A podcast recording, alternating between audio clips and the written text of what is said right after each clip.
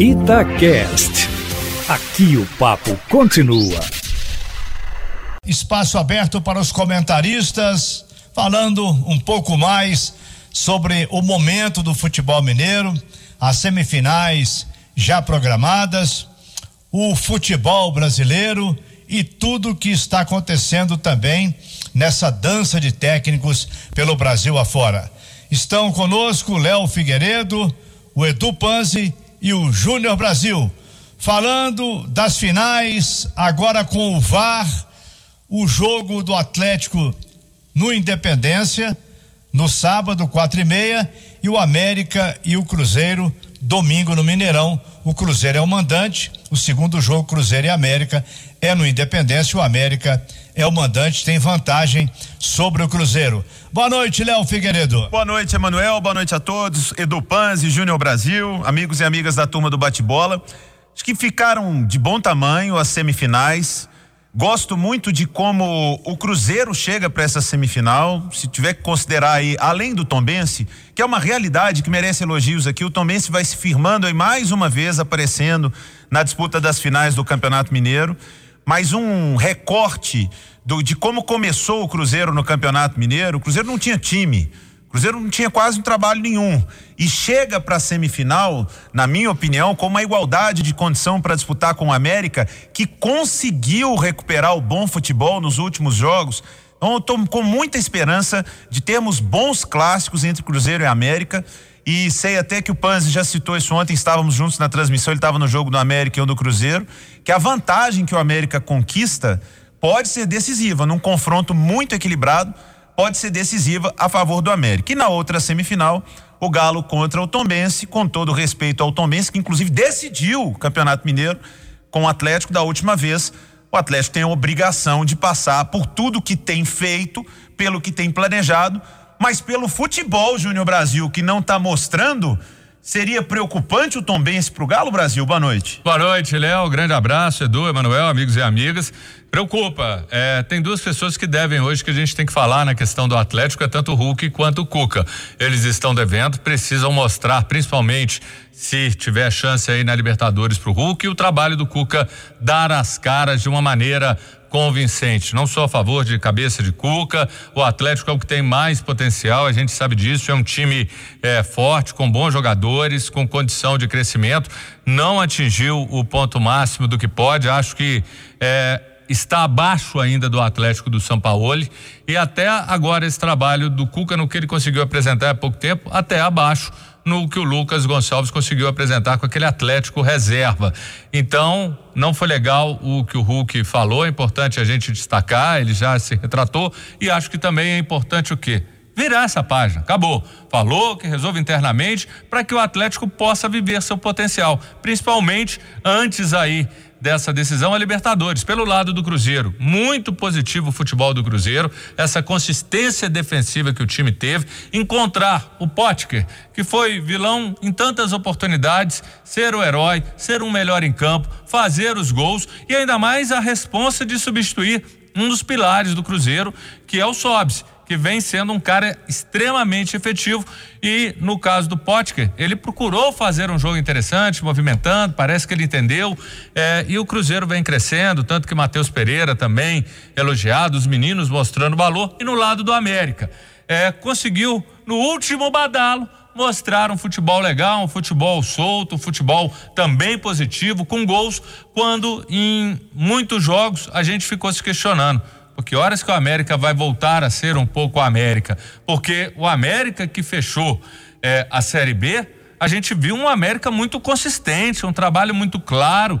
E depois disso, tudo bem, tem as perdas. Ontem o Lisca até falou, seu Messias, é, futebol de Ademir, que teve é, também um peso, e o América conseguiu se encontrar. Então vai ser muito interessante. Atlético podendo crescer e Cruzeiro e América que chegam com alta confiança, Léo. Acho que são semifinais diferentes, né, Panzi? Uma tem um favorito descarado, que é o Galo, mas o confronto entre América e Cruzeiro bem mais equilibrado. E digo mais, acho que tanto para América e Cruzeiro é uma boa oportunidade de quem passar chegar maior para uma decisão contra o Atlético. Tecnicamente, ainda apontamos o Galo. O Júnior Brasil usou uma expressão com o maior potencial de ser melhor do que os outros Mas aí eu já vou puxar uma coisa interessante que você disse ontem, eu gostaria que você repetisse e explicasse aqui. Tem quatro times chegando na semifinal. O melhor deles, na teoria, que chega mais pressionado, Panz. Boa noite. É, um abraço, Léo, Júnior, Emanuel, ouvinte da turma do bate-bola. Curiosamente, né, o melhor time do campeonato, o melhor elenco do estado, que é o Atlético, o melhor time do campeonato, pelo menos na tabela de classificação, né? Porque nas últimas rodadas tem oscilado muito, mas curiosamente é o único dos semifinalistas que chega pressionado, criticado, enquanto os outros três não. Tom Bense fez uma reta final de primeira fase muito boa, é, cresceu no momento certo, o América se reencontrou o Lisca, ele começou o campeonato com muitos desfalques, jogadores importantes de fora, como o Zé Ricardo, tendo que o Juninho fazer uma outra função em campo, perdeu o Messias no meio do campeonato, o embrolho envolvendo o Ademir, todos eles protagonistas da Série B, é, em que o América teve o acesso e que o Lisca não pôde contar no início. E aos poucos ele foi reorganizando esse América, recuperando jogadores importantes nas laterais, parando de improvisar, é, fazendo esse time se acostumar a jogar sem o Messias, a chegada do Bruno Nazário, que tem rendido muito, foi muito importante, a volta do Zé Ricardo. Então o América também se reencontrou. O Cruzeiro, que eu acho que não tinha mais para onde piorar, né? E o Felipe Conceição conseguiu dar padrão ao time. Há dois anos o Cruzeiro não tinha padrão. De repente o Felipe Conceição chega com alguns reforços. Ele vai tateando o elenco, observando, rodou no início, teve maus resultados, preocupou, mas depois daquela parada da pandemia forçada, o Cruzeiro embalou. Felipe Conceição achou uma equipe ideal, vamos dizer assim, e o Cruzeiro embalou. Inclusive, ontem ele ganhou até uma opção como centroavante, que é o Potker, que já tinha ido bem no final do jogo. Ganhou um reforço ontem o Cruzeiro. Exatamente. Acho que o Potker pode render muito bem naquela posição. Não estou dizendo que vá ser titular, porque o titular nesse momento da posição é o Sobs, mas ganha uma, uma, uma opção. Enquanto o, o time mais badalado do estado, o Atlético, teve um início muito bom enfrentando, é, jogando com as reservas, mas pegando as equipes do interior em início de temporada e o Atlético não estava em início, ou seja, o Atlético estava melhor fisicamente, o Atlético teve uma queda de produção, justamente quando chegou o seu treinador, o Cuca, e quando começou a utilizar os seus principais jogadores. E, e, e a queda de produção do Atlético, ela é latente por quê? Porque é um time que pode entregar muito, né, Léo? O Atlético é a equipe no estado de Minas Gerais que mais pode entregar e é a que, dentro da sua realidade, menos tem entregue dentro do Campeonato Mineiro, na própria Libertadores na estreia. Então fica esse ponto de interrogação, fica esse tempero diferente nas semifinais do, do Campeonato Estadual, mas mesmo com todos os problemas do Atlético e com toda a evolução de Cruzeiro e, e América, eu ainda acho o Galo favorito à conquista do título. Emanuel, daqui a pouco a gente vai falar né, sobre a Libertadores, o jogo importante que tem o Galo amanhã, mas eu queria também a sua opinião sobre as semifinais e principalmente esse esse Cruzeiro e América, América e Cruzeiro, os dois deram um, um belo chamariz, um belo cartão de visitas para essas semifinais com duas goleadas ontem, Manuel. É, resultados muito bons, vão motivar as duas equipes, estão em alta astral. Mas eu deixaria uma pergunta no ar, Léo Figueiredo, Edu Panzi, Júnior Brasil. Eu não sei se no Cruzeiro tem que jogar ou o Potker ou tem que jogar o Sobis. Será que não dá para jogar a dupla Sobis e Potker? Porque o Sobis não é centroavante. O, o, o Potker, até pela sua compleição física, ele é mais trombador, ele é mais jogador de área, disputa de cabeça. Não sei, fica aí a pergunta no ar para o, o Felipe Conceição. São dois bons jogadores, são dois investimentos que o Cruzeiro fez. O Sobis vem subindo de produção a cada jogo, só precisa melhorar um pouco mais a parte física. Como ele descansou essa semana, isso pode dar a ele alguma condição melhor para essas duas partidas contra o América. Ficou de bom tamanho a fase final do Campeonato Mineiro com VAR. Vamos ter a arbitragem dos mineiros que foram bem nessa primeira fase e tomara que dê tudo certo até a chegada da última rodada. São 6 horas 43 minutos. Tivemos troca de técnicos no fim de semana. O Santos não teve paciência com o seu novo treinador que pediu para sair e o Enderson também perdeu o cargo lá eh, no Fortaleza.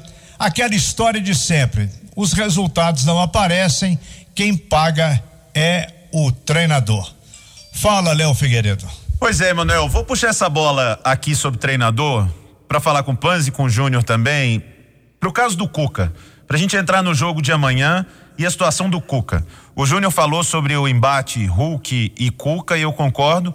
Achei que você, Panzi, e o João Vitor foram muito felizes no bastidores ontem quando falaram sobre a situação, porque meio que não tem, não tem nenhuma coisa errada ali. A única coisa errada é o microfone. O Hulk tem todo o direito e acho que o jogador tem que chegar mesmo e pedir para jogar, perguntar o que tem que fazer para jogar. O Hulk não é um jogador qualquer. Ele é um cara muito caro, ele jogou Copa do Mundo, foi um grande investimento. Mas o Cuca não pode escalar ele se ele não estiver rendendo. Ele tem que começar a mostrar. E aí vem a grande dúvida de amanhã, que trouxe o Cláudio Rezende. Pode jogar o Rabelo, isso já é esperado. O Zaratio tem que jogar no meio-campo. Mas e no ataque? Começo com você, Panzi. Vargas ou Hulk de nove? Eu tô colocando só os dois porque acho que ninguém vai colocar o Sacha. Ô, Léo, até coloquei hoje no meu Twitter, no arroba do Panzi, é, algo parecido com essa discussão que a gente começa aqui agora sobre o time do Atlético que possa entrar em campo amanhã. Acho que acho pouco provável que a gente veja muita evolução da semana pra, passada para amanhã, para terça-feira, evolução tática coletiva, porque o, o tempo é curto. E o Atlético jogou no final de semana, ainda que tenha utilizado uma equipe diferente, mas é um tempo muito curto para ter uma evolução tão grande como o Atlético ainda necessita. Talvez a mudança de peças possa surtir algum tipo de efeito, por que não? Eu entraria, faria três mudanças. É, o Rabelo na vaga do Hever, uma que acho que está escancarada, que é o Zaratio nesse meio de campo, é, o Alan como primeiro volante, Zaratio e Nacho à frente. E Você vai tirar o Tietê?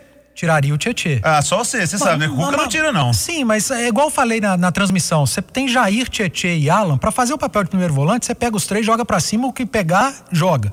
O que não pode tirar é Nacho e Zaratio, ali da frente, ok.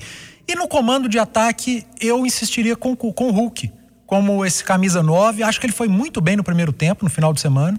Ele fez muito bem a função de um 9 com mobilidade, não aquele centro-travantão que fica brigando com o zagueiro, fazendo pivô, pivô e jogando dentro da área é, exercendo a função que o time do Atlético pede, que é um centroavante de mobilidade. Às vezes vem para trás para buscar a bola, cai pelos lados, é, tabela com os meias, troca de posição, vira ponta de lança, o que o ponta de lança vira o centroavante. Acho que ele rendeu muito bem no primeiro tempo e eu, se fosse o Cuca, insistiria com ele, não pela pressão que ele fez na entrevista, mas por, porque o Vargas, pelo que o Vargas não tem demonstrado e pelo que o Hulk ainda pode jogar. Então seriam essas três alterações de peça, porque coletivamente, Léo, é, eu acho pouco tempo para a gente ver evolução. Eu também. Eu espero, Júnior Brasil, que o espírito seja diferente, que seja uma pegada de Libertadores mesmo, de decisão, porque tem que ganhar de qualquer maneira. Se coletivamente a coisa ainda não estiver funcionando, como disse o Panzi, que vá na raça, porque o Atlético tem que ganhar o jogo. Agora, o Cuca Panzi vai de Hulk. E o Cuca Brasil? Calma. Vai de Hulk ou de Vargas? Tem opções. Primeiro, quanto. Você vai dar outra opção? Calma. Com relação ao Rabelo, a gente sabe que ele vai trazer uma questão física importante de recuperação para a defesa. O Atlético precisa disso. O Atlético, inclusive, precisa fazer uma correção. Quando encontra um adversário que marca a saída de bola com linhas altas, o Atlético tem muita dificuldade. Ele parte para a única alternativa que ele está encontrando, porque ele não encontrou, não tendo um Zarate, o cara para fazer uma saída de bola, que é o chutão, a ligação direta. O Atlético precisa resolver isso. Então, quanto ao Rabelo, está resolvido. Zarate, na nossa opinião, também é o titular. O Hulk, é, eu falei antes do jogo não podemos cravar nem definir. Não, não vai dar certo ou vai dar certo para um jogo. Não. Tem que dar até mais uma sequência para a gente poder fazer uma devida avaliação. Primeiro tempo foi bem, segundo tempo um time inteiro caiu, segundo tempo não foi legal. É, o Atlético caiu muito, o jogo ficou muito truncado, mas o Hulk lutou. E no segundo tempo, o Hulk até ele sofreu, porque estava jogando como um centroavante, jogou depois de novo pelo lado direito, voltou depois de novo para jogar em função das mexidas táticas. Agora, tem um detalhe: Savarino não tem rendido aquilo que deveria, aquilo que ele já rendeu. Para mim, esse lado direito também está em aberto. Eu não cravo o Savarino, virar e falar o Savarino está aqui. Não, porque ele mesmo imprimindo aquela velocidade, aquele é, incêndio que às vezes ele traz, ele para mim está abaixo. Ele não está conseguindo ser um jogador constante. Então, o Hulk pode ir em duas posições. E falei muito ontem. não tem que fazer cobrança em microfone. Até porque ele não fez por merecer titularidade. E antes do jogo, o Cuca falou: você vai jogar. Ele tinha que ter segurado a onda. Vê depois a avaliação do Cuca. Agora, vamos virar essa página, porque o Atlético está precisando focar e fazer aquilo que você falou: entregar, voltar a ter alma. Ser um time que, ali, técnica, potencial, a qualidade de seus jogadores, mas raça. Então o Atlético está precisando mais envolvimento. Emanuel, eu imagino que o Cuca e a sua comissão técnica, eles têm muitos critérios e números para avaliar. Ele mesmo disse o scout, né, do jogo, do desempenho de cada jogador. Mas fosse eu, Léo Figueiredo, viu, Emanuel? Eu teria só uma conversa com o Hulk. Beleza, cara. Você foi pro público, pediu para jogar, falou que eu tenho que te deixar mais em campo, então tá bom. Então amanhã você entra lá e resolve, porque você foi contratado para isso. Se você não resolver, você vai falar o que com a imprensa? Que a culpa é minha? Como é que fica o Hulk nessa, Manuel? O Hulk deixou o Cuca, Léo Figueiredo, de saia justa. Porque se ele coloca o Hulk de cara amanhã em campo, ah, foi pressão, jogador fez pressão e tal, ganhou o lugar. Se ele não coloca, é implicância, tá querendo dar o troco. É uma situação difícil, quer dizer, foi infeliz a declaração do Hulk. Mas de qualquer maneira, o Atlético precisa ir mais tranquilo, mais tranquilo. Quando o Léo Figueiredo fala que tem que ganhar de qualquer jeito, eu, eu fico meio assustado porque pode ser que haja uma ansiedade, uma precipitação, uma vontade enorme de ganhar acima do normal e isso pode prejudicar o time. O Atlético vai jogar pressionado, é um jogo com caráter decisivo porque depois o Atlético só terá mais duas partidas em casa e já perdeu a primeira viagem para a Venezuela. Ah, o empate fora de casa é razoável. Não, em cima do time da Venezuela, não, porque o Laguaira deve ser o patinho feio do grupo. Os outros vão ganhar os jogos na Venezuela.